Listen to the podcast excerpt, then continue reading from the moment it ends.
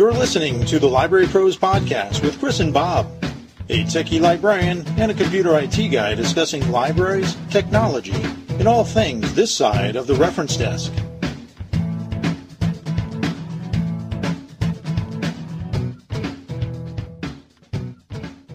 Thanks, Carl.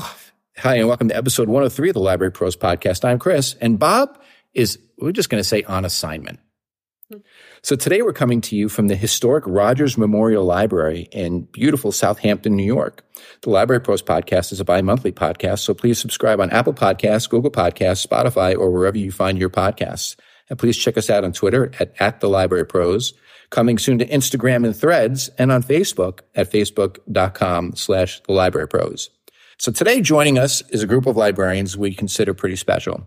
Lilly Kiel is from the Cutchogue New Suffolk Free Library. Anthony Giansante is from the John Jermain Memorial Library in Sag Harbor. And Steve Alcalde is from the Rogers Memorial Library here in Southampton.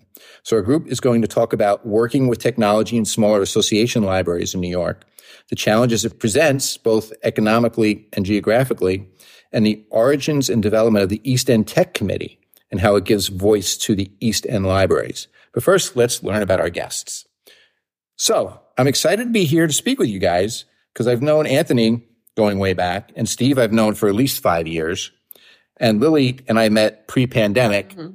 So tell us about your paths to librarianship. And Anthony, we'll start with you.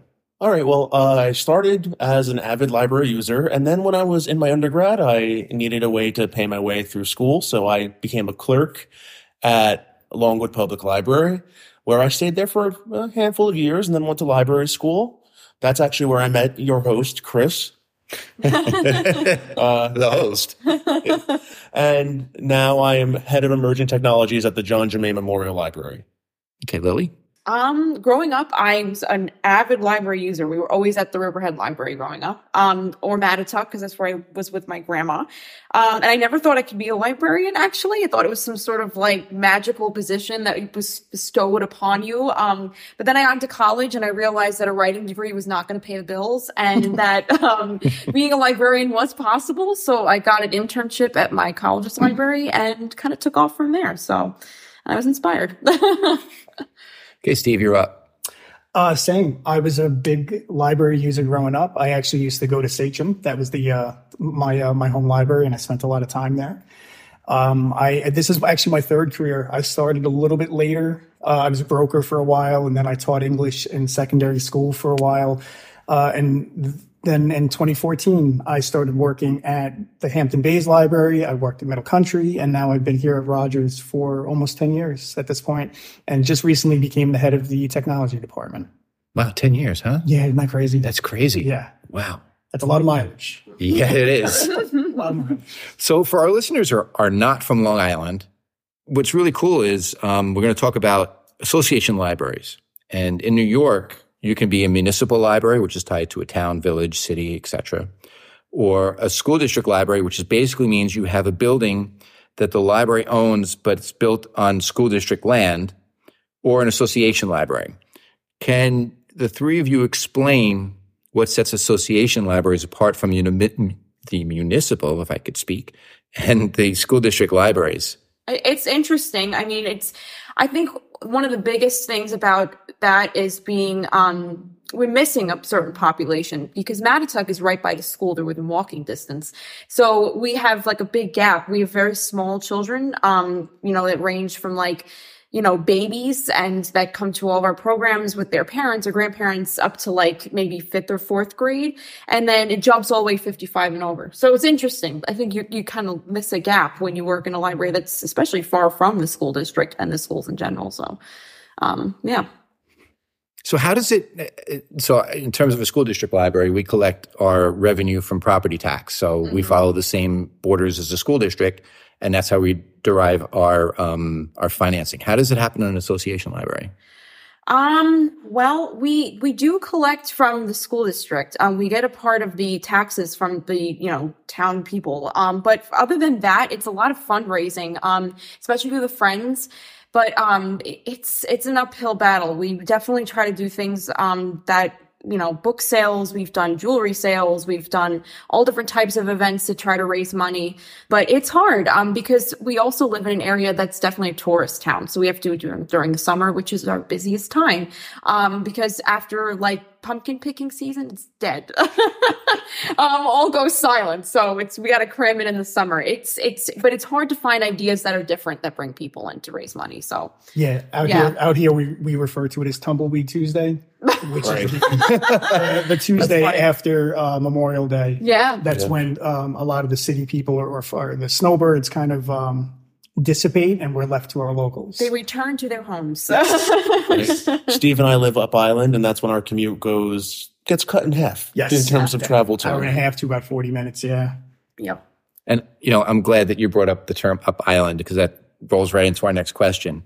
Can you briefly explain for those listeners who don't understand the term East End and up islanders, what the, the difference in the population and what those terms actually mean? Oh God. So when we formed the EETC, we had this conversation. This was like a very long Yes. Google Meet video call that lasted maybe two hours, where we decided that basically Riverhead Library and Eastward was what we categorize as the East End, right? So the five, both forks. the, the Yeah. five eastern towns versus Yeah. the, there's 10 towns in Suffolk County and the five western towns are considered up island. The five eastern towns are considered east end. Yes. Right, with Riverhead being that dividing line. Correct. Yeah.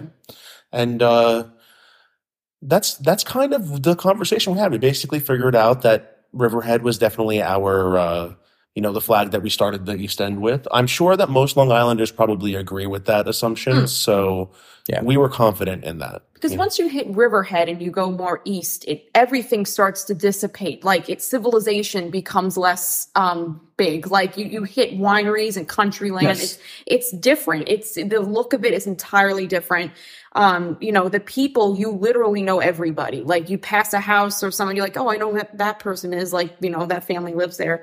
Um, it's the vibe for I hate to use that word, but it's true, is totally different from when you go past Riverhead. Like you get on the LIE, that's it. Like you're you're out of the East End. So um also too, I think it's it's a one horse town. Your your business on the East End is known by everybody. Like, you know, if you know a lot of people, it's they're gonna know what's going on. So it's it's it's very different. It's also where a bulk of the association libraries are. Yes. With the exception of uh, Port Jeff and Emma and South Country. yes, yeah. Um, I mean, from that point, from Riverhead eastward is where most of the uh, association libraries are. And Brookhaven, I think, is an association Yes, too, they are. right? Yeah. I also feel like Long Island accents get stronger once you people reach past Riverhead. Yes, indeed. Definitely. And does anybody ever talk about Fish's Island? No, actually. I mean, I've heard they're only open like 10 hours a week or something like that. And uh, in order to get there, you have to go into Connecticut and then take a ferry from Connecticut to, To Fishers, Fisher's yeah. Island. To Like, Yeah. Fishers. there like one small library on maybe like the North Road where it's run by like one lady? Like, Dating Hollow. yes, Yeah. yes, Dating Hollow, yeah, yes. yeah. Yeah. It's like one lady in this tiny hut, like this hut-like building. Like Bobby yeah, In, in many respects, the East End libraries are, have more in common with the libraries upstate in Yes. rural, rural yeah. upstate Absolutely. than they do with their cousins that are on the west end of the The island. Islanders, yeah. Absolutely. Islanders. Mhm. Which is funny too, because I um I I was born in Queens. I was raised in Ronkonkoma. I still live in Middle Island. I'm still I'm I'm up island, as you might say. But over the past few years, that phrase has entered my vernacular. Like I always kind of promised myself. Like when I became a parent, I always said I would never say because I said so. But now I do.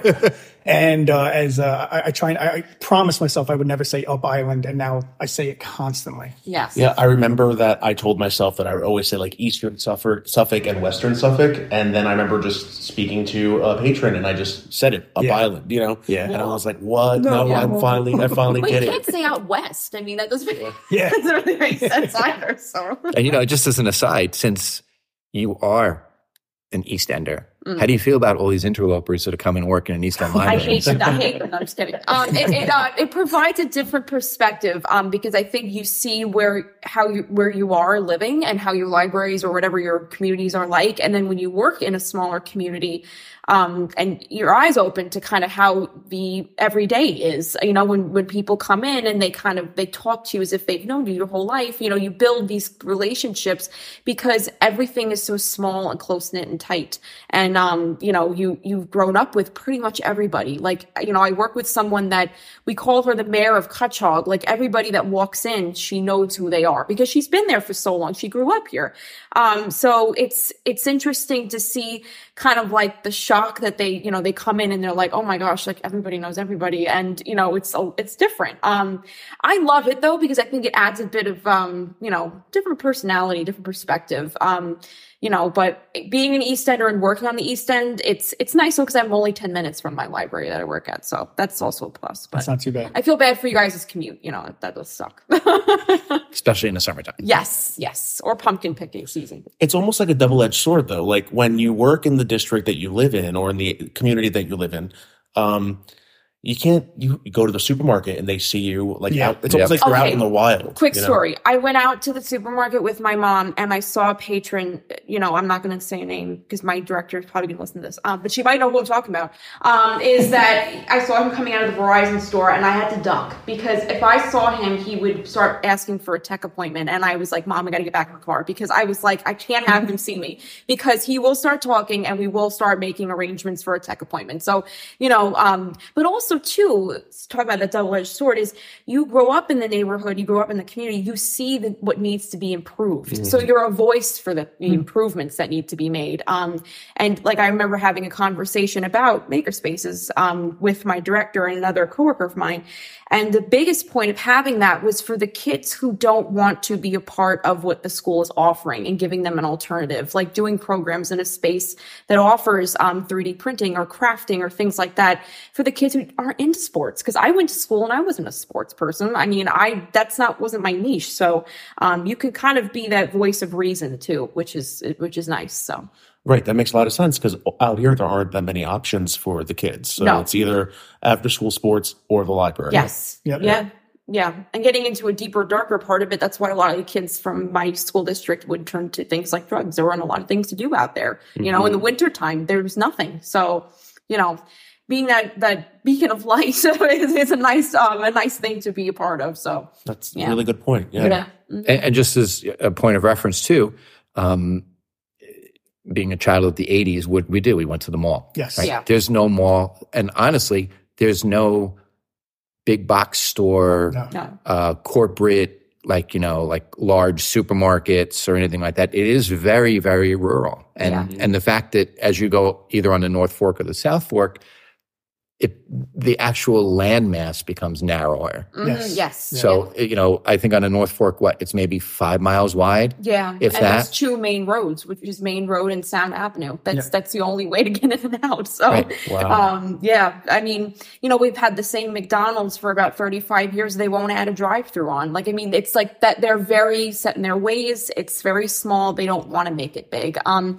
so yeah, it's it, the landmass does get smaller. It starts to get narrower as you go down. So And the same thing happens on the South Fork, Yes. except for that Yeah. one big hump where Sag Harbor is. Yeah. Um, and then you head out to Southampton, Bridgehampton, East Hampton, Amagansett, and then Montauk. And again, two major roads, and that's it. Yep. If one of those roads gets shut down for whatever reason, Screwed. you're stuck out there for hours. Something that I've also noticed is that like the ecology and geography of the areas really defines the districts he- out here. Like uh, you have to drive through over a canal to get to Yes. where we are right now, or I drive through the woods for basically 20 minutes to get to the area that I'm serving. Uh, so it, it almost forms like this natural barrier. Uh, that is a strict divide. Like I know that I'm driving into Southampton when I drive over this canal, you know, yeah, um, or I know that I'm almost in Sag Harbor when I'm 10 minutes into the woods. Yes. And once I, oh, Okay, sorry, no, I no, no, mean to interrupt you, but I'm going to say once I reach LIE, I get very lost because I'm very picturesque with it when it comes to directions because I'm so used to seeing the same landmarks Yeah. in my community. So once I get to like LIE, I'm like, I don't even know where anything is because there's so much. So yeah, you get used to kind of noticing those points. So And again, and that's Riverhead being like the Yeah. last beacon of civil uh, Yeah. civilization. Of like East End. Route 58. Yes. But Yeah. before Route 58 developed, the last place was probably Shirley, Probably. Yeah. Yeah, know, William Floyd Parkway. So before I'm sorry we're going so local for everybody, but Um, you know, just get out a map Yeah. and take Yeah. a look around. map. Um, but yeah, Route 58 only blossomed 15 years ago, Yes, right? And now it's a whole strip of all big box stores Yeah. and corporate And, stores. that, and that's the end of it too. And that's the end. Once you get to that, Yeah. then it's farmlands, it's wineries, like Yeah. Well, when you get out to the ferry, the cross um, island ferry, like to get to uh, Connecticut, I always ha- say the same thing. Imagine having to go to like Walmart when you live all the way out here. That's like mm-hmm. 40 minutes. Mm-hmm. Like, Yeah. it Yeah. stinks. It's not fun. I mean, because if you want to pay seven bucks for a box of cereal, then go to the market. But I mean, if you want, you know, oh, that's just a local thing. But But that's the flavor. yeah, yeah, yeah. That is the flavor. that- it's a different world. And that's why I say it's more like the Adirondacks or Western New York mm-hmm. than it is like Patchogue yeah. or, or Holbrook or, you know, Medford or something like that.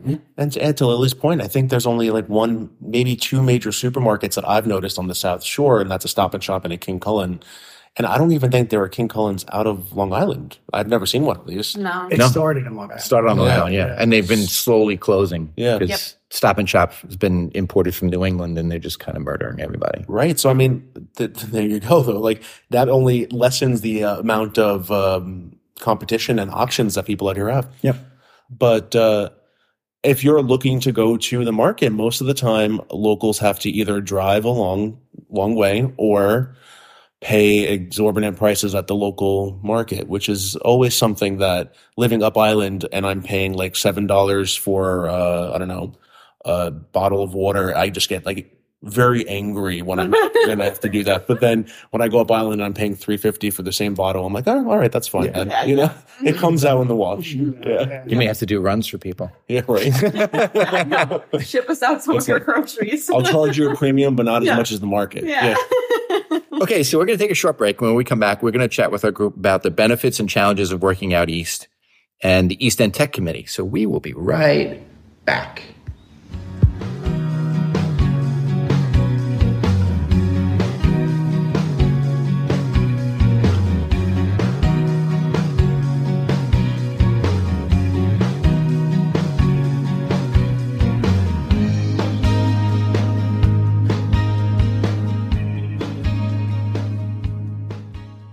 Okay, we are back with Lilly Kiel, Anthony Giansante, and Steve Alcalde.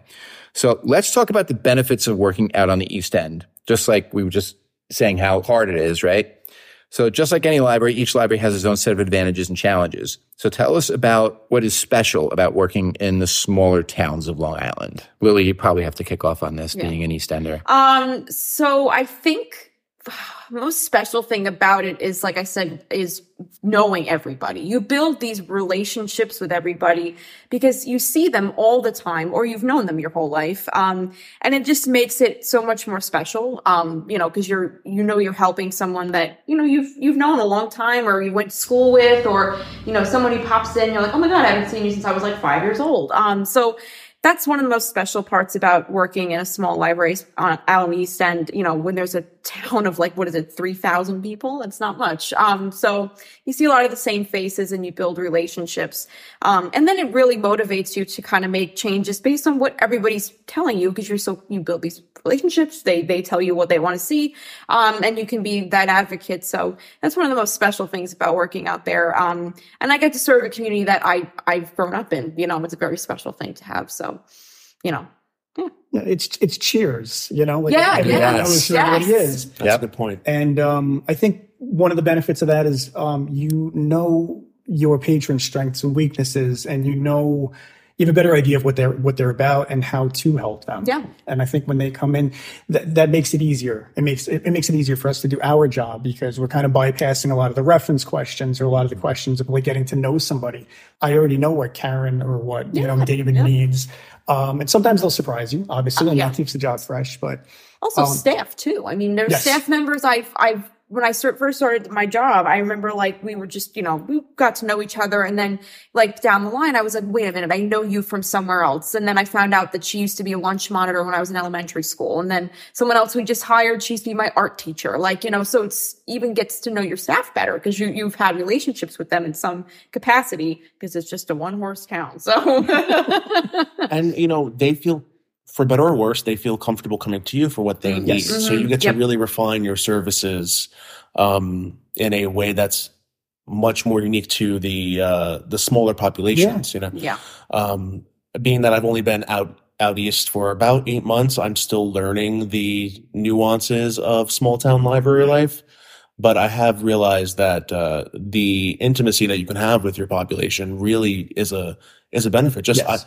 I, I you worked for these massive districts where we had 30, 40,000 patrons and I would feel bad if I spent more than 10 minutes with them in a reference interview because there was a line of people. Now, if I spend 20, 30 minutes with them, it's okay. You know, Yeah. You- and you're building relationships and rapport. Great. And you have the time to get to know them. They get to know you. Like you were saying, you can bypass a lot of that reference interview. Yeah. And that's really important. And that's something I think in the bigger libraries, it's something that's lost where you build the rapport with the patron. Absolutely. Um, you can make the argument being a, a big library like Sachem, you can build those same relationships, but you're not building it with most people that come in the building. You're building it with maybe some of your users that are there all the time, or um, for some reason you connect with them on a certain level. But it sounds like out in the East End, you connect with just about everybody who comes into your building. Yeah. Yeah. You know them when they when they walk in the door. You know them for the most part. Obviously, there's exceptions to that, especially during the summertime. But uh, you know them. You know, and they ask about your family, Yeah. and they ask how how your day. You know, and and and they're valid questions. They're not just um. Small talk. Yeah, it's not niceties. You know. But too, when some when one of them, for lack of a better word, disappears, and you you know that one Yes. person hasn't come in for a long time, it's amazing to see what the staff and the community does when that happens. Like we had a patron that kind of would you know just came in every day, and all of a sudden they just stopped, and we got concerned. So my staff like put together like a card and like a you know when they go and they drop it off because they know where the person lives and they find out what happened. So it's amazing to see how a community comes together like that too. When one of our patrons, you know, That happened a lot. happened. That happened Yeah. a lot after the quarantine. Uh, a lot of patrons took a long time to come back because we do have like an older, um, older demographic, especially during the off season. Uh, and you would you would start worrying about them because I hadn't seen so and so since twenty you know twenty nineteen or you know early twenty twenty.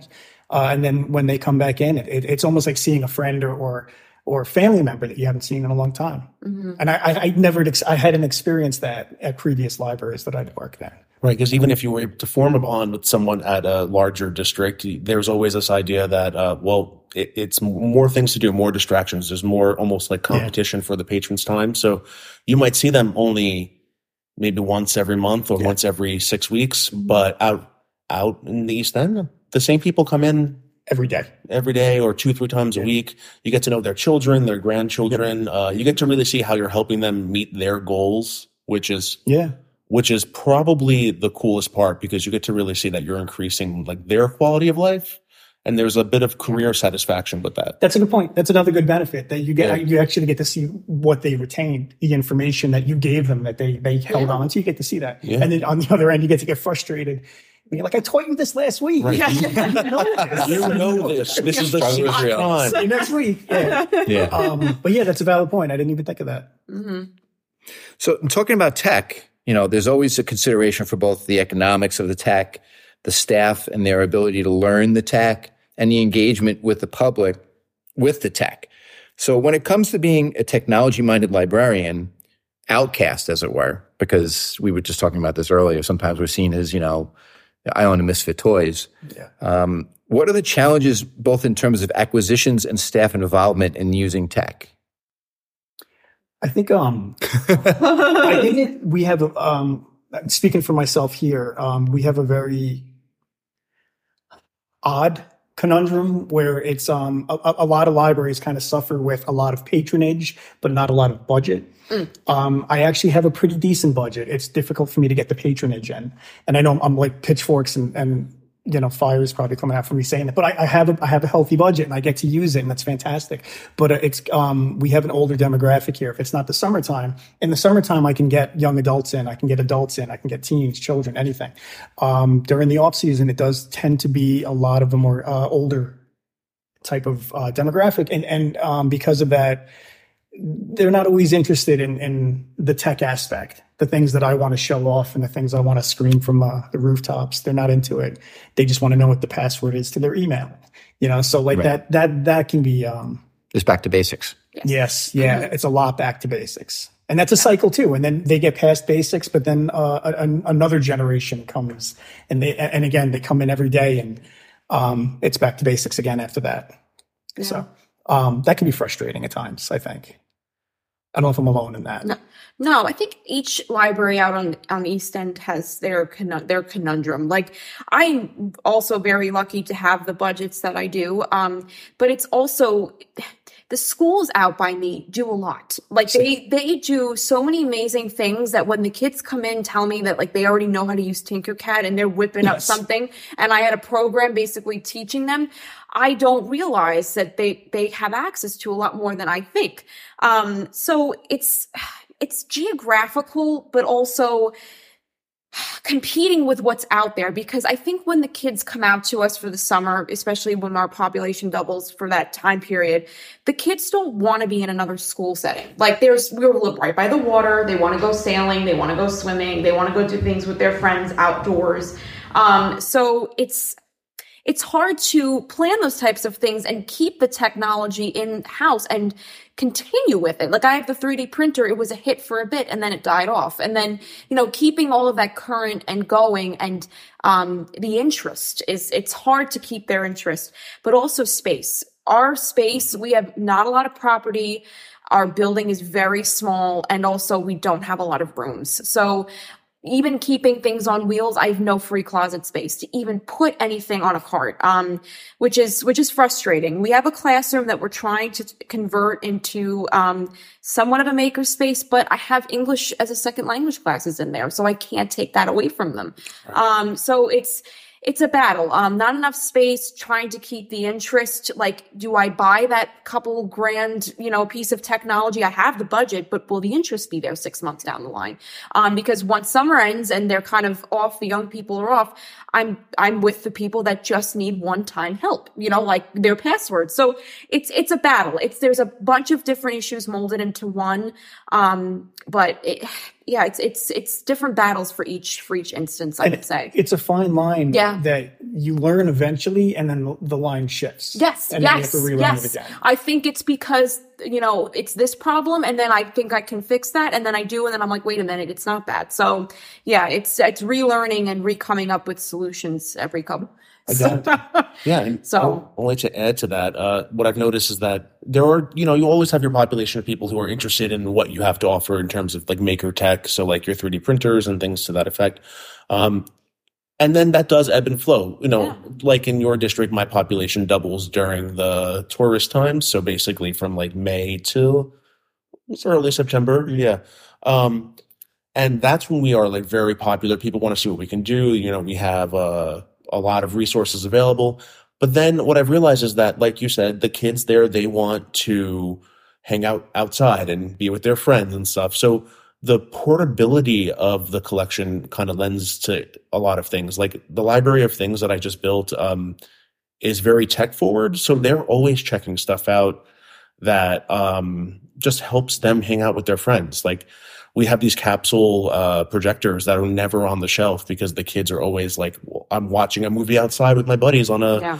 on a bed sheet, you know. Um, Mhm. So it's pretty cool. Yeah, I mean, and also too, with touching on that staff involvement portion, I think that's a big part of the reason why I can't accelerate like the rest. You know, because I have staff. I'm a department of one, um, so I have staff that are, as I was saying before, be I think the youngest above me is almost forty, and then it reaches up to an older age. So if I wanted to start something, I can't do it alone. It's it's a mm-hmm. team effort, and I don't know, and I kind of gotten the feeling that it would be a me thing uh, unless I had someone else that was hired that was more, you know, technically inclined. So, you know, it's it's hard to buy things for program use or just in general service um, where I'm going to be the only one using it. Because if I know that's going to happen, then I kind of steer clear of it because I'm like, I need the help with this. So, you know, that also is a factor. It's it's hard to get everybody on board because one, resistance to change, and two, technophobia, like we talk about all the time. I don't think they were confident enough. So um it's yeah, there's a lot of issues with that. Right. There's like no very little buy-in for them unless there's uh, an initial interest without you intervening. Yeah, you know? yeah, hmm Yeah. absolutely.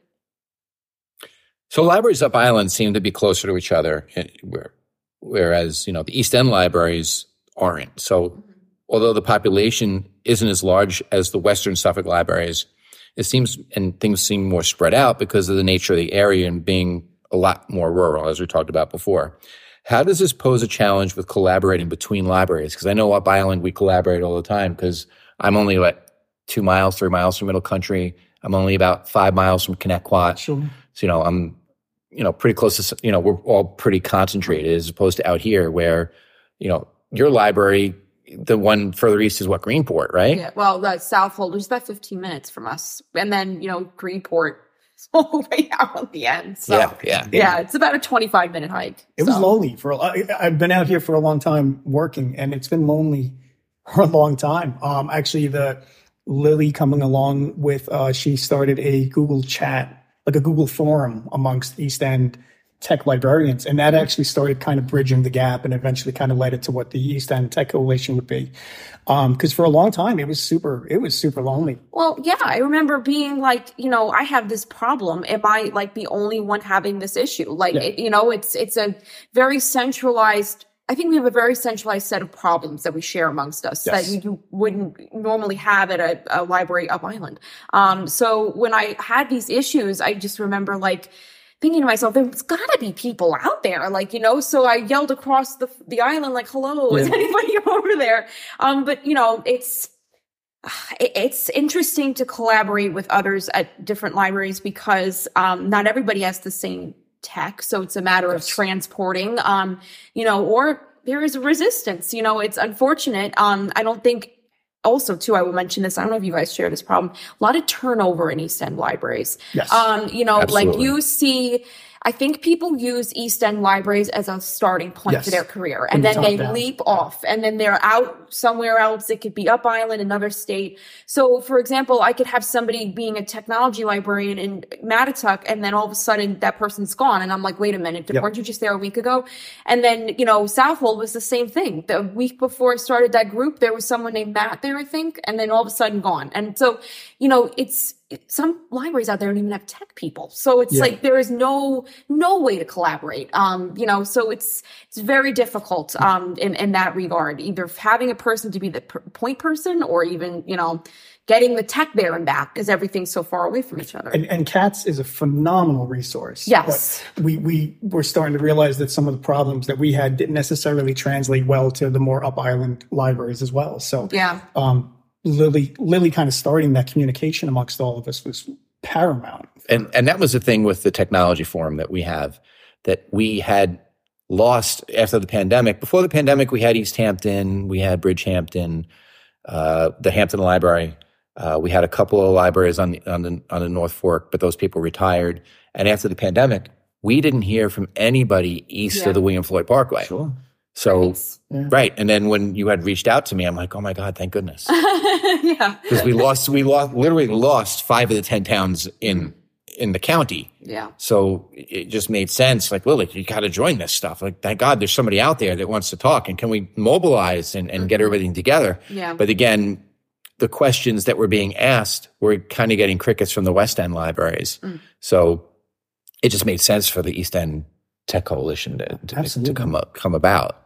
Because Yeah. again, your funding is different, your populations are different, your size is different, your space is different. Everything is different from what it is up island. Yeah. Yeah. And, you know, like I mentioned earlier, I'm out of the three of us, I'm the newest person who's uh, an implant from the, from Western or Up Island. And, uh, um, there were things I just didn't know. Like I knew our populations kind of, you know, inhaled and exhaled throughout the year, but, uh, I had no clue to handle that. And to Steve and Lilly's credit, they're the reason why I survived this past summer because I was asking them, you know, yeah. Um, Yeah, it's quite the interesting event. Like once uh, school closes, it's like they're coming. You see them running from the city. They're like, here we come. It's a herd of BMWs and, and Mercedes and Audis and Range Rovers. Absolutely. Yes. Yeah. Or I had a Rolls Royce pull up not too long ago, right before the summer ended. I'm like, where are y'all? Co- what are you doing for a living? Like, yeah, there was a particularly nice uh, Blen- Bentley that I saw recently. And I'm Yeah. like, what? Awesome. What am I doing wrong? What did I do wrong? Yeah. Yeah. um, but even like, you know, collaborating with, with, Western libraries, it's it's good to do, even if you can't do it with the ones around you in, in terms of um, geographically. Like if I don't collaborate, just using this as an example, with Southold, you know, at all, even if I can collaborate with someone past Riverhead, it gives me the chance to see what everyone's doing. And then I can bring it back and I can try to make it work so that I can give everybody an example of what can be done, you know, and hopefully that sparks some interest. And if not, then I just do it on my own, you know, come to terms with that. It keeps your finger on the pulse. yeah. It mhm, does. Yep. Well, I mean, that's part of the idea of everything that we all share ideas. So if I'm doing a program at Sachem and you take that same program and bring it out to you in Cutchogue, Yep. it could be the same topic, but you design it completely different because you have to tailor it to your community. And that's not an up island East End thing either. Yeah. I could go to middle country and give them that program and they will do it completely different because every population does things differently. Like my wife's library, Connecticut, we're doing the same thing. And in some respects, the same people are going over there and teaching. And it's different because the population is different Yep. based upon the center of whatever that community is. Yeah. So as much as it is a population thing and a funding thing and all that other stuff, I do think part of it is just understanding what your community needs. Yes. So yes, all those other things are really important about size and budget.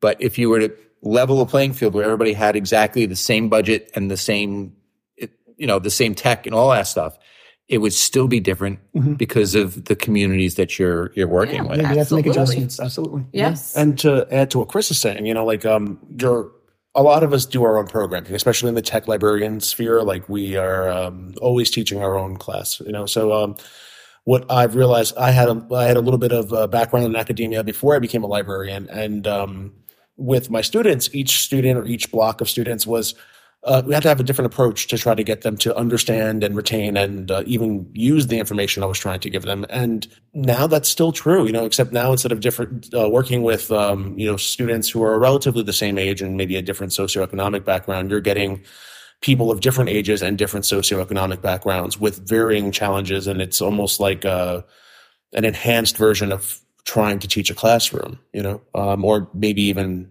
I don't know if, it, if enhanced is the right word, but uh, this is something that Lilly, Steve, and I talk about often about the the teaching methods and trials and tribulations of it. You know, Mm-hmm.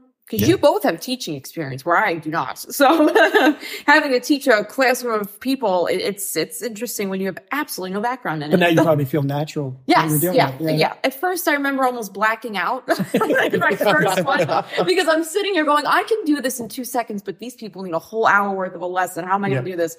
Uh, but now, yeah, it's second nature. But Right. yeah, And you make adjustments as you go Yeah, along. and- and- absolutely. And because uh, you're like you said, you're a department of one. Like you get to know the people you're teaching pretty well, and you can sort of like Yeah, you got that right. Better or worse. great. yep.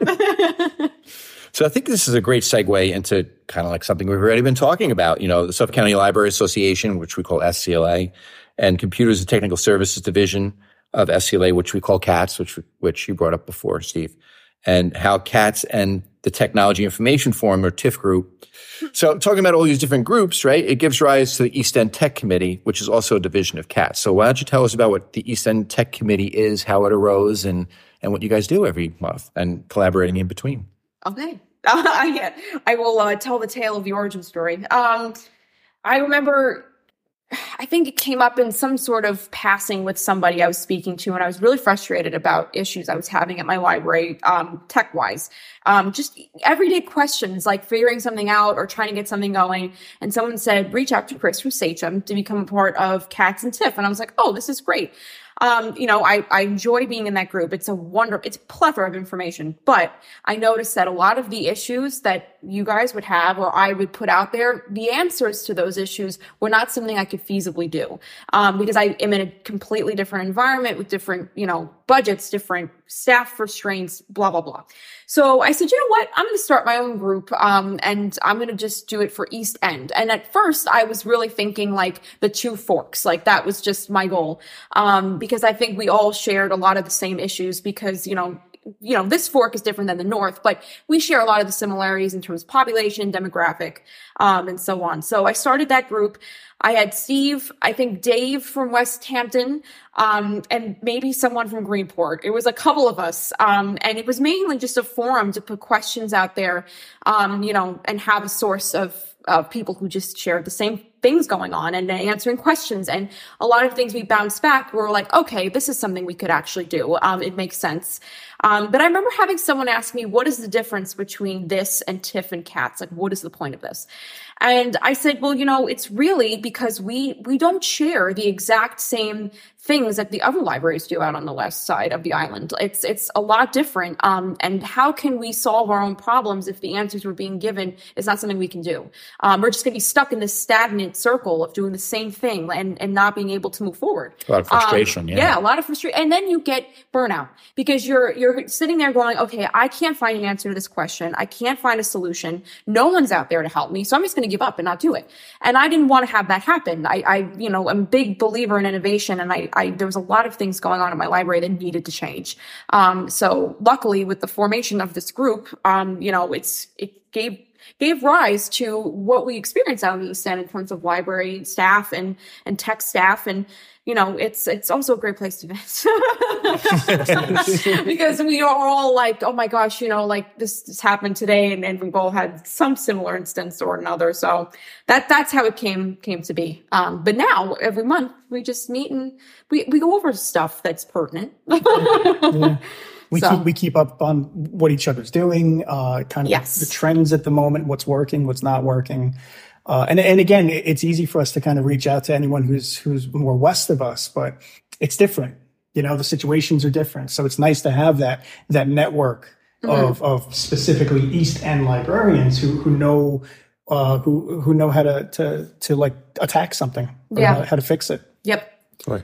yeah And then to sort of like what I've what I'm now learning is that a lot of like East End librarians kind of just communicate with each other, and then uh, Byland librarians communicate with each other. So the EETC by way of CATS and SCLA kind of like bridges the two, Yes. which brings in new ideas for both factions, and it definitely adds. Um, Definitely a learning curve for some of our, our colleagues, but also uh, opportunities to approach things differently, which is great. Yeah I think it also, i- i- in a way, kind of gives us credibility as well too. You know, I think East End librarians can be easily forgotten about at times amongst the uh, absolutely the, the hustle and bustle of uh, of library land. Um, so I think that uh, it kind of you know helps give us a seat at the table as well. yeah you know, which is nice. Absolutely. Gives us a voice of re, you know, like we, and also too, I was jealous because everybody in the libraries out by me, like the youth services has their own group. They would get Yes, together yeah. and I'm like, why do I have my own Reference to those. And Yeah. then you don't know each other. I'm And like, then you what the made heck? Yes, exactly. I, uh, I, that was me as a child, stubborn, and I just did my own thing. so, but every month we kind of, I think we kind of come up with topics to kind of what you guys do, but how can we do it? That's a lot of what we Yes. talk about at our meetings. Like AI was recent. We kind of talked a little bit about that. Um, and then we were going to talk about Nick Tanzi coming and doing something for us. Like, how can we do that in an East End library? Because it's it's going to be completely different Yes. how a Western Island library would do it. Yeah, So. and even Chris Chris was nice enough to sit in on one of our Yes. meetings and do a um a presentation on makerspaces. Yeah. A- and even that is uh, the relatively different for the librarians who were who were witnessing that or watching that presentation from here as what you might get, you know, more in uh, Sachem's area. But you have to think in terms too, like when I was just doing that presentation, I'm putting myself in your shoes, in your shoes, in your shoes, And you did thinking wonderfully too. small. Yeah, A think plus small. Thank you. Thank you. Um, but you got to think small and no money. Yes. Yeah. And honestly, when I started, I was thinking small and no money. Yeah. So, because you have to think that, right? And if you do get some money along the way, wow, now I can get that that you know that pie in the sky piece of equipment, mm-hmm. but you just don't get it because you want to get it, like you were saying. Yeah. How is this going to work for my community? Yes. Mm-hmm. That's the most important part. Even if the patrons don't know it, you know that you can do something and pull a rabbit out of your hat and say, okay, you're going to get this laser engraver because you're going to make signage for the building. Yeah. And then people will say, where did that sign come from? Well, we made it. You made it. How do you make it? And then next thing you know, you have that interaction and now you're kind of drawing them into that jello mold, as it were. So now you're making, you know, jello molds for people, you know what I mean? Like not making them jello mold, but like, you know, you're putting them in. Yes. And now they are starting to think the way you think. Yeah. Hmm. And then you almost create, for lack of a better way to describe it, like a cult of personality where people are going to start thinking like you're thinking and creating the way you're creating. And then you put your samples out there and it attracts more people and it becomes a cycle. Yeah. So you have to think outside the box. You have to think about what what the community, not what they want to do, but what they could possibly do. Yeah. Like just in terms of the room that we're in, this historic room. What happens if you wanted to make something that was as historical looking for this room without it being something that's valuable? So maybe you go to the dollar store and buy a picture frame and you learn, you take a torch and you make it look old by, by weathering it. And then you engrave on the bottom or you put a plate on the bottom. So maybe you have something in storage that was historical, like a portrait of somebody who lived in this house. And now you make something that looks like it. And now you have the template and you can make multiples of that. So that's something you can use in your library or making, like we talked about before, making the labels for your end caps Yeah. or making signs like women's bathroom, men's bathroom, uh, three, 300s to 600s upstairs, you know, simple things like that. And that's where you get the buy-in from administration. So I think that model works in the East End because you have the buy-in to now be able to create these things in-house without you having to go up island to have labels made or have signs made. And now there's that extra expense of having to deal with somebody in Ronkonkoma or Melville or even out in Nassau County. Uh, you can offset some of those costs by creating in inside. And when I was putting that presentation together for you, that's that's the thought process. Mm-hmm. Your sale to your administration is that it's in house work versus having to go outside and, and pay a contractor more and maybe having to go out to bid or all that that ugh, that comes with that mm-hmm. stuff. Yeah. So, and when when it comes to your East End Tech Co- Coalition, it's the same idea. How do we make it work in Southampton? How do we make it work in Cutchogue? How do we make it work in SAG? How do we make it work in Montauk, which is a different whole animal, or Amagansett, where they're really out there? Yes. Mm-hmm. You know, or Greenport, as it were, because Greenport has such a, a global orient Yep. point. It's, it's, it's just, it's, it's hard to serve that many communities along the main road where each one of those communities are different, but they're all squashed into Greenport and the package of Greenport. Yeah. So how do you do that? Cutchogue, New Suffolk, New Suffolk is a separate section than Cutchogue is, mm-hmm. and they have different needs. Yeah. So how do you put that all together? And how do you do it as an island? And an island, I mean your library alone. You were an island of one person. And then finally, you guys got together and now you're pulling in from Westhampton and, and Bridgehampton. And I'm surprised Montauk wasn't on today. Oh You yeah, know, Brit. Brit wasn't there Yeah, today. mhm. But you know what I mean? Like Yeah. it gives the voice and the mindset of the East End as Yeah. opposed to what, you know, the monolith of Sachem and Middle Country does. Mm-hmm. Um, and I, I- I'm glad that you started it because it was sorely needed Mm-hmm. over here. Yeah, it's we definitely felt like the island missed for toys. I think for sure because you you get to see what's going on on the other side, and you're like, but there's no one to talk to about making it happen, you know? Right. Um. So yeah, it's it, it's been a wonderful experience, you know, and Yeah. it's nice to have some recognition too. I think you know, like you said, it gives a seat at the table. So yeah, Yep. So honestly, I think this is an exciting time to be a librarian out east. Um, as a whole, library employees in Suffolk County are younger than they've ever been, and there's good change happening in the profession. Now, I know we still have a lot of older librarians out there, which nothing wrong with, nothing wrong with at all. But sometimes fresh ideas and fresh people bring in fresh ideas, just like a new inlet opening up in the Great South Bay, right? Bringing in that fresh water. So we all need experienced librarians, which is a good thing, you know, for stewardship of, you know, maintaining what we do in the profession. But having the new fresh ideas and being able to connect with younger patrons and retain the 20 somethings is starting to take shape with our populations. Tell us about how your libraries can connect with to teens and 20 somethings using the technology and other strategies. Now, I know this is segmented between the summer people and the year rounders, but tell us how generally how you how you use the technology to do that. You know, what's funny is when I started the makerspace that we have, the tech lab, um, I thought we have a lot of entrepreneurs out here and new business people. I figured that they would be coming in and we'd be making prototypes and we would be doing. Um, and that hasn't, it's happened a little bit, but it hasn't happened to the degree I, I'd expected. More than anything, it's been teenagers that are using makerspace and, and it's been uh, young adults, but they're not, they're not making a prototype. Like I kind of hoped, but they're still making very cool things. I mean, technology is, whether we want to admit it or not, the wave of the future for libraries. And um, I think that us kind of riding that wave has, um, I don't know, I feel like it kind of helps solidify that in a way. And I think the patrons know that, and I think that they're accessing it.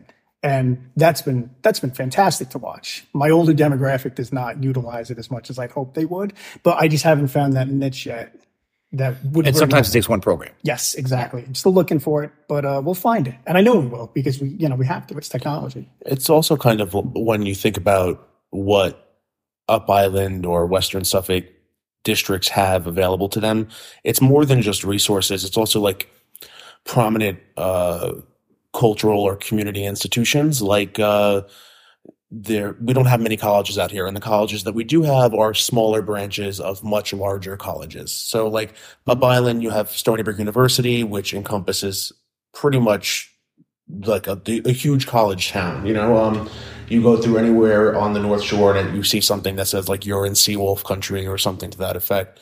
You know, and then you have Suffolk Community College where they have a Riverhead campus, but without that, um, there's one in Selden and then there's one in Brentwood. So the student body is kind of centralized in in a more up island sort of way, right? So even though we surely do have Stony Brook and Suffolk students in our districts, when would they have the time to sort of utilize what we can offer? Because we're nowhere near them for the a meaningful part of their day, you know. Yeah. Um, so what Steve was saying is when he gets these teenagers coming in, it's great because they're learning before they leave Yes. to go to school or to go to work that uh, there's this is there for them, so they can continuously imagine or I guess reimagine how to use the space. Yeah, right? and then hopefully that creates lifelong patrons. You know, they come here when they're younger. Hopefully they'll keep coming when they're older too. Yeah. Especially the more they're, they're uh, familiar with the services. And it's a unique challenge for sure because when you're nowhere near a school where there's a concentration of older teens and new adults, uh, you how do you get them to take time out of their already very busy days, right? So That is actually a population we're missing completely. Um, I rarely ever get a kid that is above the age of 14 or 15 years old, ever. Um, which is sad because I think a lot of it has to do with the fact that, um, that's sad. I should say I'm happy for them because the schools really do keep them busy. We're very lucky that we have the high school that has amazing after school programs and sports. Um, and also they have another library right down the street. When I was in high school, you could walk right down there. There's a pizza place next door. I mean, like, you know, why would you come all the way out to Cutchogue? It's a drive away. So we are missing that population, um, you know, year round after the summer. Um, summer, you do see them come in more often. Um, but the biggest way that I look for trends with them and that population in particular is what is going on in terms of what their interests are. And we've seen a huge shift, at least I have, with making things with your hands. And I don't know if that's from the pandemic and being home, um, but a lot of people are going back to like almost like homestead crafting, like knitting, crocheting, making their own clothes, upcycling. Um, so that's one thing I kind of look out for is what's what's trending. I'm also on TikTok, which is addictive, so I kind of see what's going on there. Um, but for the younger ones, I think it's kind of like you got to keep yourself on your toes constantly with them. They are always they're so technologically advanced, like it's insane. Um, I, I so I try to really keep my eyes on what's new and fresh and how I can incorporate it into programs. But the older adults, ah, it's a hard one for me. They are the, the programs where you sit and teach them, they're not into it. They want to just one time, one time shot. I need my password. I need to get into this account. And that's it. They- Or, or they want you to do it for them. Yes, or they wanted me to do it for them. Which I mean, hey, I, I've got enough going on. I mean, I'd love to help you, but I, I, I, it's like I can't do this all for you. Again. So, yeah, again, exactly. We just did this last week. Like, so it's it's a battle for each age group. It is. So And learn a learning curve. I don't learn a curve. Yeah, Yeah. You you learn from your mistakes. That's for sure. It has programs absolutely. and stuff. Mm-hmm. So, in wrapping up this segment, I want to talk about the benefits of the EETC. We've seen the difference it's made just in communicating with other tech minded colleagues all over the distances that you may or not, you know, it, that doesn't seem like that far away as the crow flies, but there are natural banner, barriers like Peconic Bay. Lilly at Cutchogue on the North Fork may only be 15 miles from Anthony at Jermain, but has to either cross two ferries or drive all the way to Riverhead to traverse to the South Fork. So tell us, that's so funny to think about you have to take two ferries. so tell us, first of all, how you communicate, how you do your monthly meetings, and how you collaborate using the EETC to facilitate the process. I know it's a bit of redundancy from what we talked about before, but I think it's really important to, for people who aren't from here to understand that there are two basically peninsulas on an island that Yes. you could be, if there was a bridge, it would be 10 minutes to get Yeah. to Anthony, but because there's no bridge and you have to take two ferries and drive through Shelter Island, plus pay the fee for the ferries if they're running in the wintertime because of ice and all that other Yes. stuff. Um, so at first, I think it was mostly just email, right? Yeah. Um, and then it traveled onto, um, oh God, Google Chats. Yes. now? Yeah. Um, where it's basic, I think it's daily at this point talking. Um, Yes. We just keep a constant flow of kind of what the next meeting is, new ideas for guest speakers, which is a recent um, conversation we've been having. Um, and monthly meetings, I, I feel like we kind of pick what's been talked about mostly, like in Yeah. the, in the group, um, and make the agenda based off that. Um, so we can kind of touch upon topics that people have been talking about. Um, but mostly it's virtual. That's really Yes. how we collaborate. Um, because I have to cross, you know, a body of water to get to one of you. So, um, but we do try to meet in person like this every other month, I think. So, as frequently as we yeah. can. mhm. Yeah, and the uh, we do work just by like a you know like a lightning in the bottle kind of situation. We're very lucky that all of us work really well together. Yes. So Yeah. um, Mhm. Yeah. Yes. uh, like we are working on a project that we're presenting at NYLA, um, and it has been very time consuming, but some of the most fun I've had. Yeah. Like Yeah. yeah. Yeah. So Yeah. definitely uh, really cool. And again, that just adds to the network that that was created out here. As I now have these two colleagues that I can go to with anything, and I trust their opinion and and and their advice implicitly. And that's nice because for a long time that wasn't out here. Right. Yeah. Yeah. So it's nice to have that kind of like that that safety net. Right. yeah.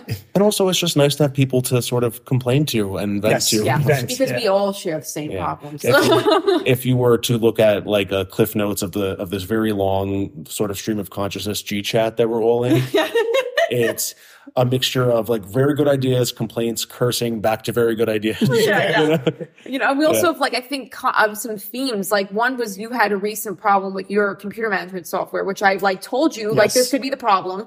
And then we had like a human feces thing going on. everybody, three of yeah, somehow. yeah, Yeah. everybody was taking a crap in the stacks. Like it was like I don't East know. End Feces Coalition. Yeah, seriously. seriously. The East End So- Feces Bandit. Yeah, I mean, it's like you share not only the technical things, but it's like you share the same sort of patronage issues. Yeah, like, yeah. so it's you know, it's it's nice to have that camaraderie. Um, but also what I was thinking as you were talking, that network, w- coming from someone that's a newbie and lived out on the East End my entire life. Um, it, I don't know many people past Riverhead, so you know when I I have an issue or I need some more information. These two have been in the business for more longer than I have, so it's like you have more of a network, you know, spread. I can find out about more people I can turn to if there's something niche that I need help with. So Right. yeah, it's like the network grows for me at least too. So That's a really good point because, uh, you know, Chris, before we all met, Chris was the common person, well, the person we had in common with each other, right? So, uh, again, if you go back to the texting friends that we have, like if you, if you, uh, look at the conversation I have with Chris, it's me complaining or me asking for help. yeah, yeah, yeah, Same, 100%. Um, yeah. and so it, it's about the network because like oftentimes when I'm asking for help and not complaining, Chris is like, reach out to this guy. He knows exactly what, what you're Yeah, talking about. yeah, you know? yeah. And now we can, if I have a, a problem with my Prusa, instead of me bothering Chris, I can bother Lilly. You Yeah. know, Bother me anytime. Yes, or like you know, local businesses too. You know, we share the same IT company, which we Yes. only you know, there's only one really out here. Uh, but if I ever had to learn or kind of hire someone else, I could f- ask one of you two about information about that from another area. So it's like you're growing your network in many different regards. Um, but you know, half the time I don't know who half you guys are talking about because like I'm so secluded. but you know, you learn more about people every day and That- meet that people out network. So, growing. yeah, yeah, absolutely. And that was the point of this too. Like, Yeah. how many years have I been saying, "Where's the East End libraries? We need to pull them in. We need them to be, be part of the conversation." Because if it's almost like reaching out to another planet, right? To Yeah, see if Like, like, we just landed on Mars and we're trying to find out if there's life there. You know? You know, a lot of the re- recently I found out that a lot of directors at the libraries out by me are doing the tech. My director was. She was the director and the tech librarian. And then Mattituck, that's what it was for a while. So it's like they, they don't have their own tech people and the directors are so busy, you know? So, but now we're seeing more people come out of the woodwork and they're like, I'm the tech person at this library. And we're like, oh my God, you actually are a tech person at an East End library. It's amazing. Right. Um, so it's, they're, they're sort of popping up more and more now. So. Yeah. And since we kind of, through the EETC, can speak as a collective, like you both said earlier, it, it adds a little bit of validity to the work we do. Yes. You know? And I think directors, now that they heard, oh, we formed the EETC like officially. And I next day, my director was like, So I heard you got a group going. I'm Yeah, like, Wait, same. what? I have Yeah. Library land is a small Seriously, place. Word Yeah, so. Yeah. I'm wondering too if that influence will hopefully get other library or the directors of other libraries out on the East End to say, you know, we need to add more oomph to our tech department or make sure we mm-hmm. have a person there or, you know, get that person involved. It Yes. should, should be, you know, So important. it should be a simple priority. I mean, it would help what they're doing so much. I think, you know, I can't say who I'm speaking about, but you know, it it would help. Well, I think too, you know, it, they're really, with the exception of budget and size, there's not much different. And this is whether you're East End, whether you're in Sydney, Australia, whether you're in Spain, whether you're in Canada, doesn't matter. We're all doing the same thing. most Yeah. We all have the same products. We all have the same struggles. I'm sure that if we had Rob Thompson from down in Australia on, he would say absolutely the same things are happening here. Sure. Yeah. You know, maybe maybe they have the same feces problem. I don't know. Could be the same guy. You know, he's he's jumping on Qantas and going down there. Yeah. So why not share what we know? Because yes, for you guys, it's in terms of the smaller library being out here, out on the East End. But honestly, a lot of the things that when we had our first meeting, when you came to see me, it- there was a lot of head nodding, like, yeah, absolutely. That's exactly what's happening. And, Yes. and you felt like you're saying now, like, oh my God, there's somebody I can talk to now mm-hmm. that, Yeah. that gets it and understands. And you didn't have that out here. Well, it's time to get that out here. Yeah. It is. It's like, and it's never a competition mindset. You know, I have, it's, it's never, I mean, I sit and look at all the things everybody has with, with awe and like amazement because I just think it's so wonderful that, you know, libraries are able to do that. Because when I was a kid, and I mean, I was young in the early 2000s, Riverhead Library was just full of books and some big chunky desktop computers. Like now it has progressed into something so much more than that. And if I can do that where I am, you know, in a smaller capacity, I will take inspiration. It's never like I gotta beat them, you know, like it, it's ne- never should be. It's that. always a sharing of ideas and knowledge. so- it's never competition. no. No, and like that. Actually, only to echo what you were saying, there was a. a this is just a real story that happened recently. Um, there was a patron that came into my library and needed to do something involving one of my 3D printers, and we are in the process of doing a renovation. So I was like, "This is a big job. We don't really have the time." So I called Steve and I was Yeah. like, "Steve, can I send them to you because I'm going to be shutting down my printers for a couple of weeks, and I, you know, I can't process the job right now." And he was like, "Yeah, send them my way." And it was very quick, not even a second thought. Yeah. And everyone gets help. Yeah. You know? Yep. And that's the point. Yeah. It's the professional courtesy thing. Exactly. Yeah. Absolutely. 100%. Yeah. Yep. Yeah. Yep. Like if if you had reached out to me, I'd be like, yeah, sure. What do you need? Right. Not a problem. Mm-hmm. And then we have the system bag to send them. So Yeah. it's not a, not an issue at all. So this has been amazing, right? So I'm so happy that we had this group of rock stars on the podcast because you guys are rock stars.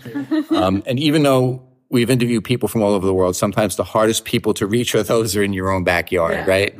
Um, so thank you for for coming in and chatting about you. What's going on having in Yes, here. thank was you so fun. much. So when we come back, we're going to be asking our group our top 10 library questions, or what we like to call the 032 list, which is the Dewey number for top 10 lists, even though it's one of those things where sometimes you got to ask questions of people who are outside the library profession. We kind of brought it back because finally we have some people that are in the trenches with us. So, as always, we give thanks to Melanie Cardone from the Longwood Public Library for naming the list of questions that we ask all our guests, and we'll be right back.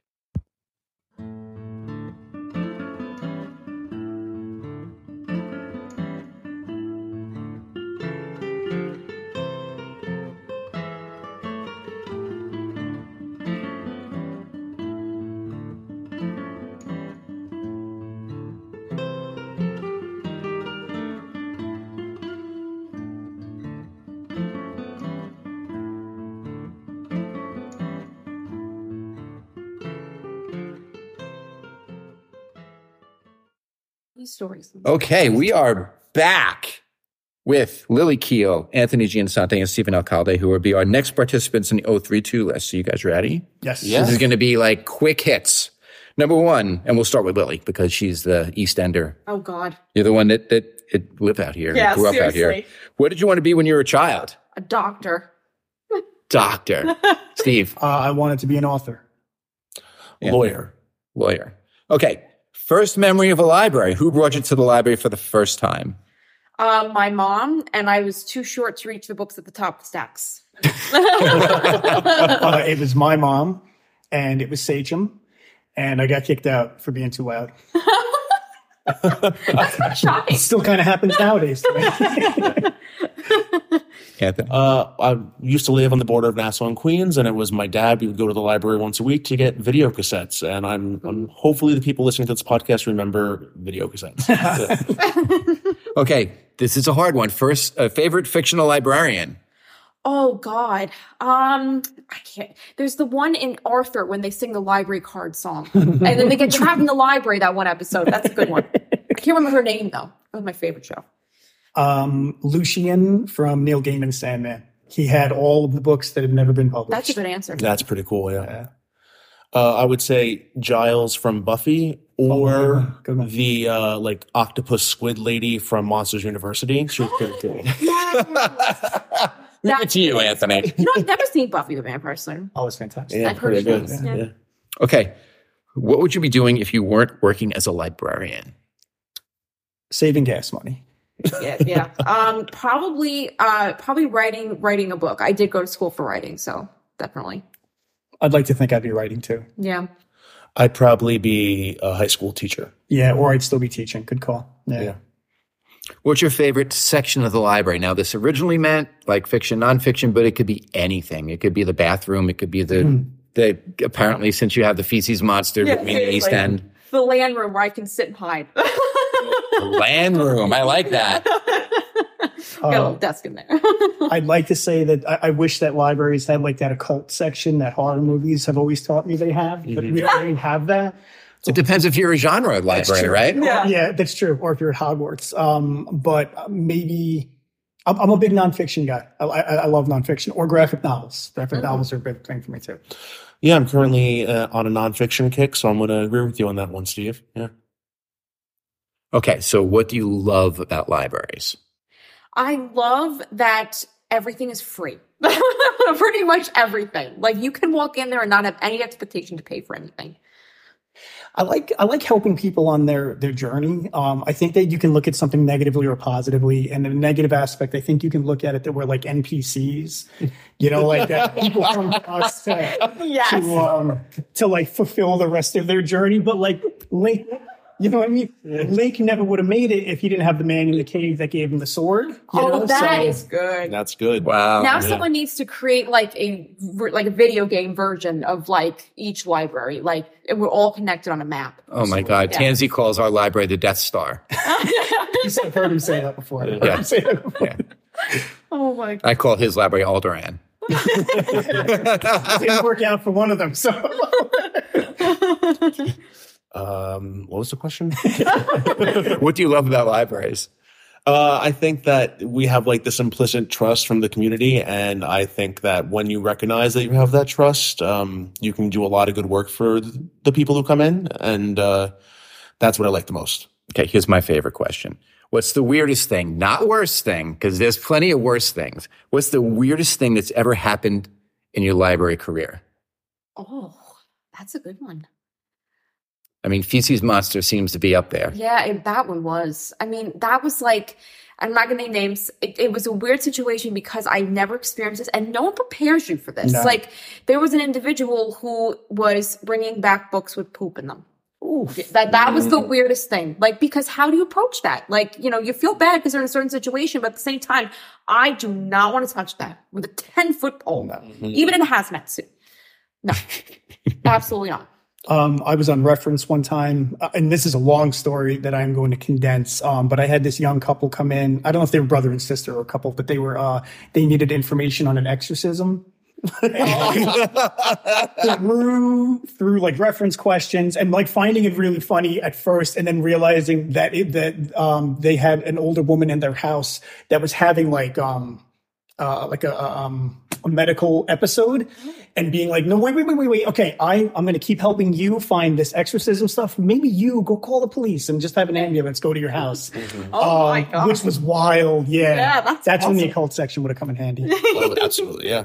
Like a, a reading of the rites or something. Yeah, seriously. Yes. Check out the priest. I was like, oh no, somebody needs help. Okay, no, no, no.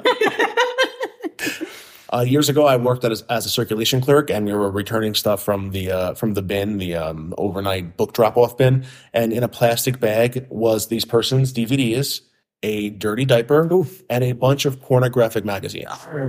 And uh, And you were most shocked that they were brought back on time. Absolutely. Yeah. And I remember not knowing what to do because part of me was like shocked that there were these like X rated magazines. But then I was like, I still have to return these DVDs. Yes. So, like, what do I do in this moment? Because in between the magazines and the uh, DVDs was this very dirty diaper. you know?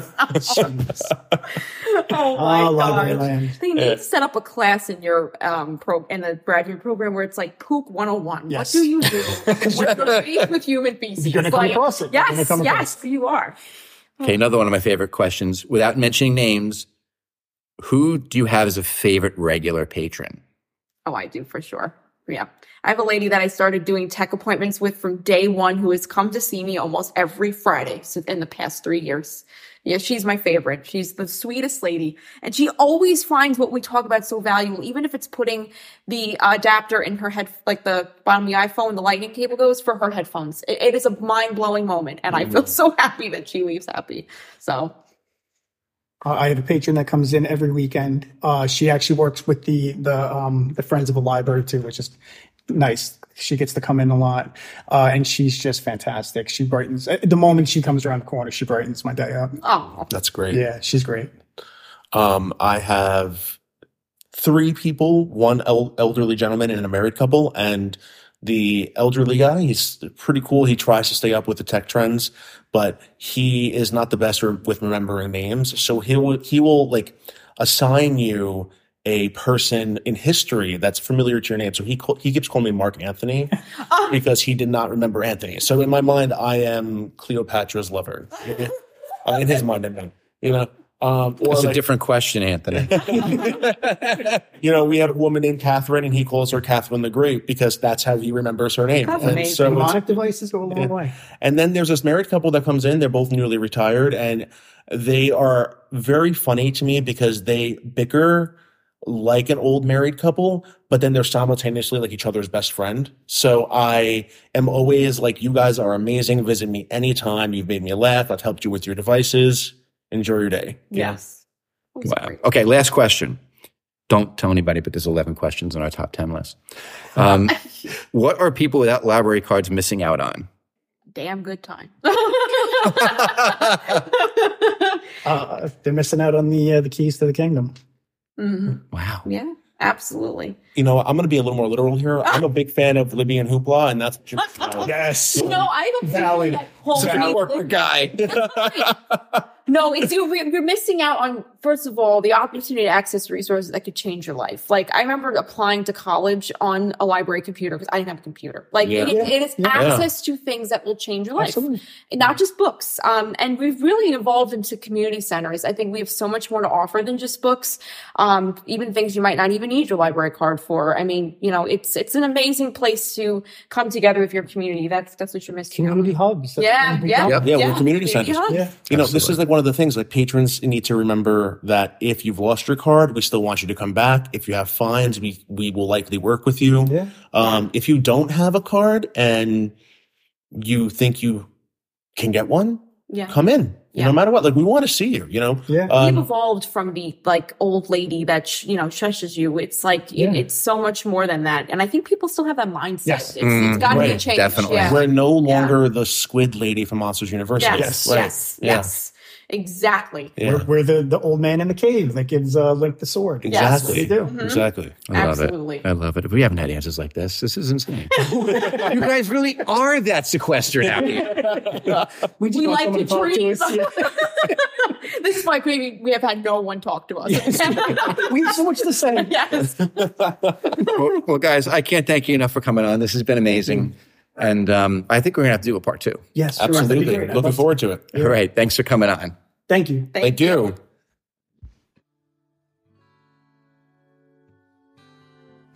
We have come to the end of another episode of the Library Pros, and we thank you for listening. If you have any questions or comments on this or any episode, click on the Contact Us form on our website, thelibrarypros.com. Visit us on Twitter at The Library Pros and on Facebook at facebook.com slash The Library Pros. Don't forget to tell a friend or colleague and subscribe on Apple Podcasts, Google Play, Spotify, iHeartRadio, or wherever you listen to podcasts. Special thanks to our podcasting engineer, Dean Meyer. Remember, the opinions stated by the Library Pros and their guests are solely those of Chris and Bob and are not those of the Sachem Public Library, the Emma S. Clark Memorial Library, or any other library. See you next time.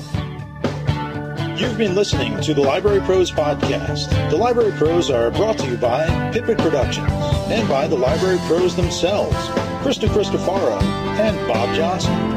Special thanks to Sachem Public Library for providing space for this podcast. Until the next turn of the page, I'm your announcer, Carlton Welch.